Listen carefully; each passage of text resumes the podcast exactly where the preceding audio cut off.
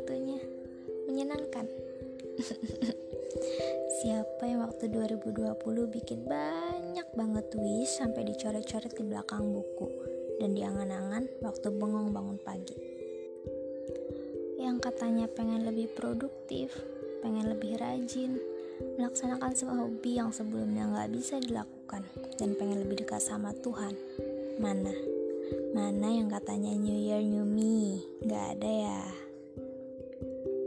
Tahun 2020 nambah angka 1 jadi 2021, semua wish itu hilang, lenyap tak bersisa entah ke mana.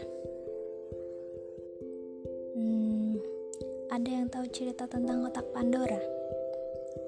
Ada yang bilang kotak Pandora sebenarnya bukan sebuah kotak, melainkan guci.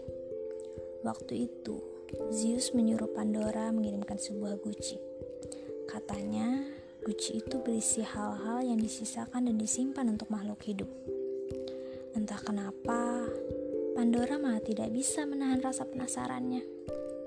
Seiring dia membuka, di dalamnya ternyata ada segala ketidakbahagiaan penyakit, penderitaan, begitu juga kematian yang membludak keluar. Walaupun Pandora yang terkejut itu langsung menutup gucinya, tapi sudah terlambat. Di dalam guci itu, akhirnya hanya tersisa satu yang belum keluar. Dan yang tersisa itu adalah harapan. Entah seperti apa wujud harapan itu dan kenapa harapan itu bisa ada bersama ketidakbahagiaan, penyakit, dan penderitaan. Tapi, baik itu 2020, 2021, atau bahkan 2031 nanti, yang tersisa dari tahun-tahun kita hanyalah harapan. Iya enggak? Seperti misalnya gadis.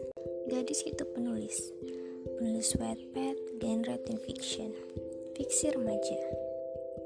Gadis pikir dengan menamatkan satu cerita dan bisa terbit, itu udah lebih dari cukup. Tapi ternyata enggak ya.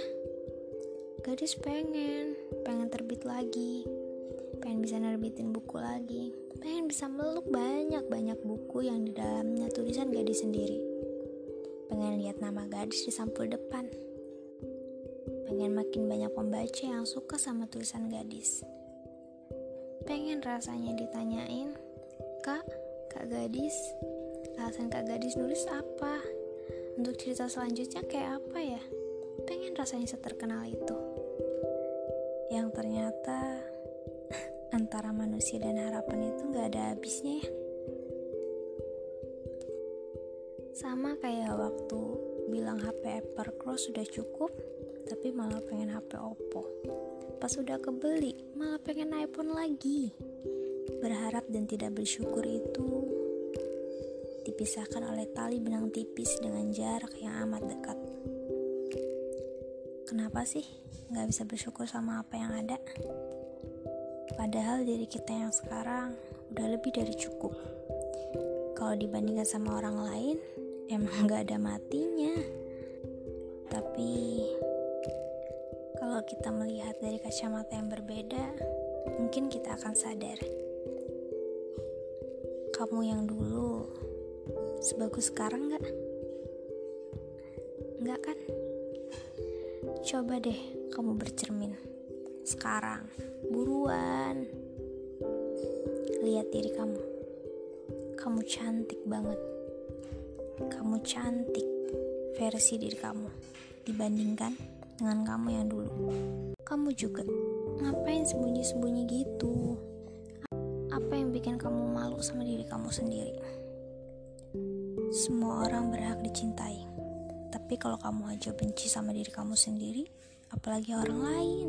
Di tahun 2021 ini, daripada sibuk merubah diri jadi sempurna yang entah versi siapa, lebih baik belajar untuk bersyukur. Karena kamu masih kuat dan bertahan sampai di titik ini. Semangat ya!